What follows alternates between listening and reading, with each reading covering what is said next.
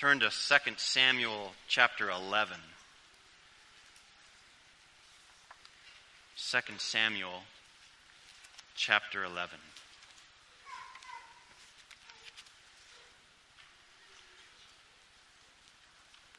You know, the Lord lays burdens on your elders' hearts. So sometimes we depart from the plan and we bring those convictions to you, really to us. They're what God has for all of us as He, as he lays burdens on your hearts as well. 2 Samuel 11, verse 1 says, It happened in the spring of the year, at the time when the kings go out to battle, that David sent Joab and his servants with him and all Israel, and they destroyed the people of Ammon and besieged Rabbah. But David remained at Jerusalem. This passage we're familiar with, this passage, aren't we? Because we know it was the beginning of King David's fall into deep sin. And one of the important lessons we learn from this grievous incident in David's life is that not being on guard for sin, even small sins, leads to horrific outcomes. And also, being on guard, we have to be aware of the spiritual forces at work, don't we? Second, in 2 Corinthians 2, you might remember Paul urges the church at Corinth to not be ignorant of Satan's devices, lest he take advantage of us. Let me say that again. We're not to be ignorant of Satan's devices, or he will take advantage of us. And we're warned that we must be on guard against his devices. And one thing Satan loves to do, it's one of his hobby horses, is he wants to minimize your sin. Make you think your sin's not that big of a deal, and instead focus on somebody else's sin. Minimizing the sinfulness of sin is one of Satan's great tactics and devices, making you think your sin's just not that bad. The voice of Satan says, Your sins are small, they're minor, they're, they should just be excused, in fact, overlooked, and really dismissed. Why are we even talking about them? Instead, you know what? You should just focus on other people's sins. I mean, other people's sins are huge compared to yours, right? And that's what you really need to focus on. Wicked, evil thinking from Satan. Amen. Satan does this, and this is one of his devices we cannot be ignorant about, or, you know what? He'll take advantage of us. But you know who else minimizes sin? We do we minimize our sin. So we must be on guard against our own hearts for this. We must be open, walking in the light, transparent, confessional. We must, in fact, as we were talking about this morning with a few, we must pray for a culture of confession amongst us in our lives, in our families, in our church. In our family morning Bible study this morning, We've been talking about sins of commission, sins of omissions. And often, what we are very, very quick to minimize are our sins of omission, something God tells us we should do, but that we don't. For example, loving others, bearing with one another, being generous, forgiving one another. Do you minimize your sins of omission and say, well, I might not be a very compassionate person, but at least I don't get angry like her. Or do we minimize and justify our sin by playing the comparison game? You ever done that? Yeah, I mean, I sin sometimes, but man, nothing like that guy. Whew, he sins. I'm just like hanging out. So leave me alone. This is not a big deal. Another way Satan, Satan tempts us to minimize our sins is by not making sin seem so bad, right? Or even calling it good. Have you ever done this? Made sin, maybe it's acceptable. This is what's spoken of in Isaiah 5:20. Woe to those who call evil good and good evil, who put darkness for light and light for darkness, who put bitter for sweet and sweet for bitter. Our culture is remarkably wicked in its ability to call evil good. Abortion it's just a choice. Euthanasia? is dying with dignity, you should know. Homosexuality, I mean, that's just how God made you. Better not fight against that. But is it just the culture doing that?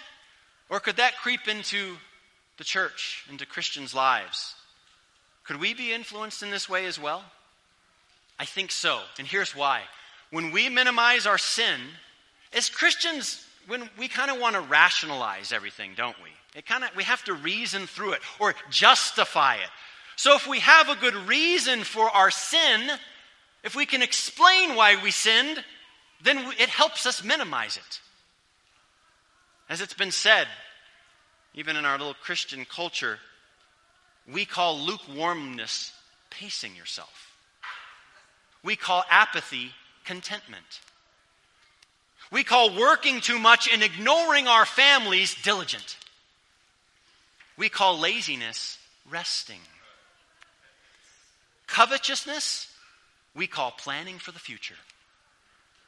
Greed, we call good stewardship. We call bullying our children tough love. We call cowardice not casting our pearls before swine. Compromising doctrinal truth, we call uniting the body of Christ. Lust is called love, and so on. Additionally, we need to be very careful of minimizing our sin because there are great consequences to every sin, isn't there? Sins build upon sins. By minimizing or dismissing a sin, we grow callous then to that sin. And then we're ready to commit a more egregious sin all the more easily. Do you ever wonder? I've wondered, we've talked about it as a family. How can someone go rob a bank and sleep peacefully at night? Well, I'll tell you how. If your heart is hardened and seared toward it, towards it, it's not that big of a deal. If you, like a friend of mine growing up, had shoplifted from Walmart a hundred times growing up, he confessed in jail. Robbing a bank was just the next step. It wasn't a big deal. Oh, may we be on guard for this, brothers and sisters. Don't minimize or dismiss even the smallest sin because it will just lead to a greater one. This is the lesson of David, isn't it, that we started with here? David commi- committed a seemingly not very big of a deal sin. He was lazy, right? Right? The time when kings go to war, David was hanging out in Jerusalem. But what did laziness lead to? Lust. Lust led to adultery. Adultery led to deceitfulness. Deceitfulness led to murder. Don't minimize a lesser sin because it actually just gives way to bigger sins. Another thing we need to be on guard for for minimizing our sins is in our confessions. When we confess, we might be tempted to omit some details, right?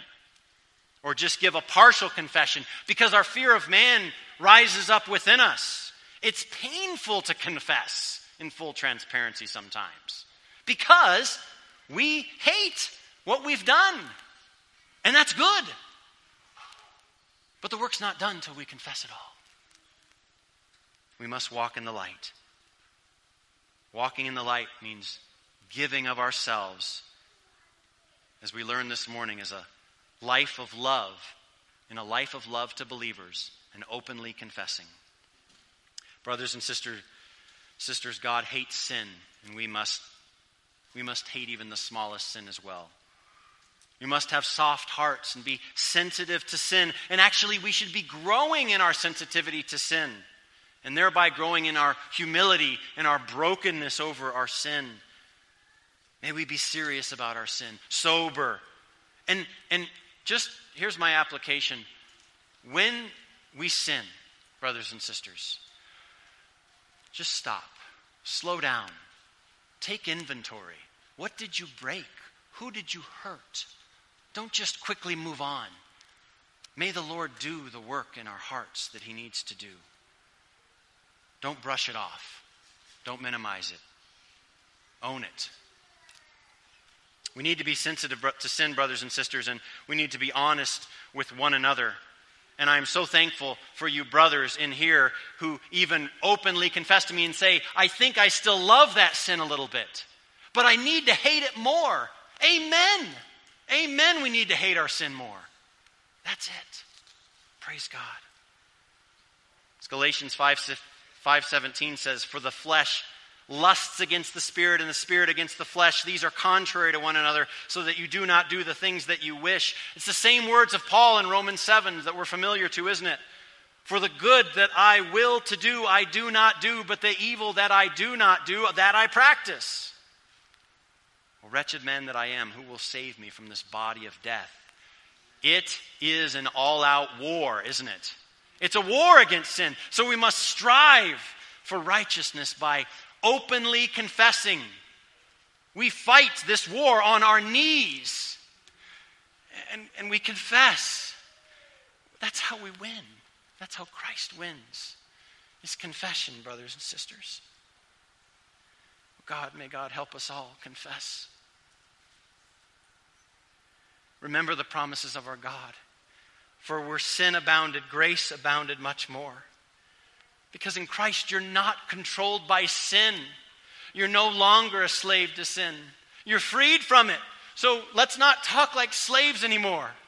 Put away slave talk. No more minimizing, excusing, blame shifting. We're done with that. We cling to the truth of God and who we are in Christ. Amen?